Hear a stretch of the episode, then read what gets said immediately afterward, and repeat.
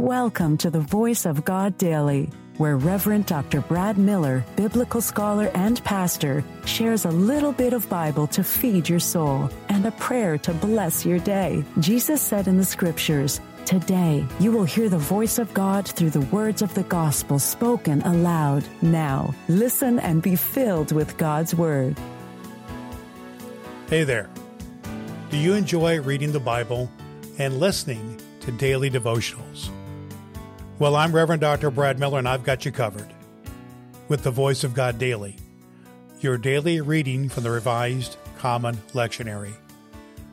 I believe that Scripture comes alive when we hear it, and my goal is to get at least a million people to listen to the Word of God.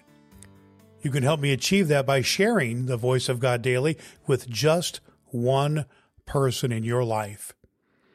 If you have some spare time, don't forget to rate and review the Voice of God Daily on Apple Podcast. You can also download the ABC 123 Bible Study Guide from voiceofgoddaily.com to help you study the Bible better. Before we dive into today's reading, let's take a moment to pray together using a breath prayer. It's a simple yet powerful way. Let's have a breath and have a prayer.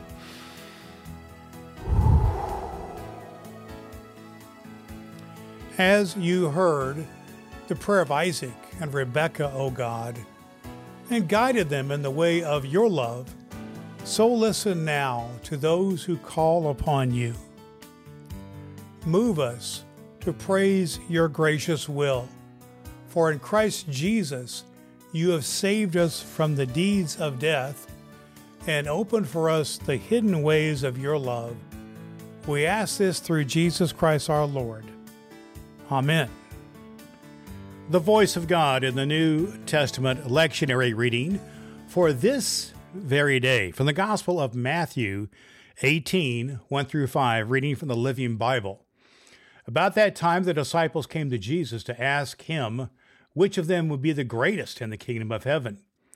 Jesus called a small child over to him and set the little, the little fellow down among them and said, Unless you turn to God from your sins and become as little children, you will never get into the kingdom of heaven. Therefore, anyone who humbles himself as this little child is the greatest in the kingdom of heaven. And any of you who welcome a little child like this because you're mine is welcoming me and caring for me. The voice of God for the people of God. Thanks be to God.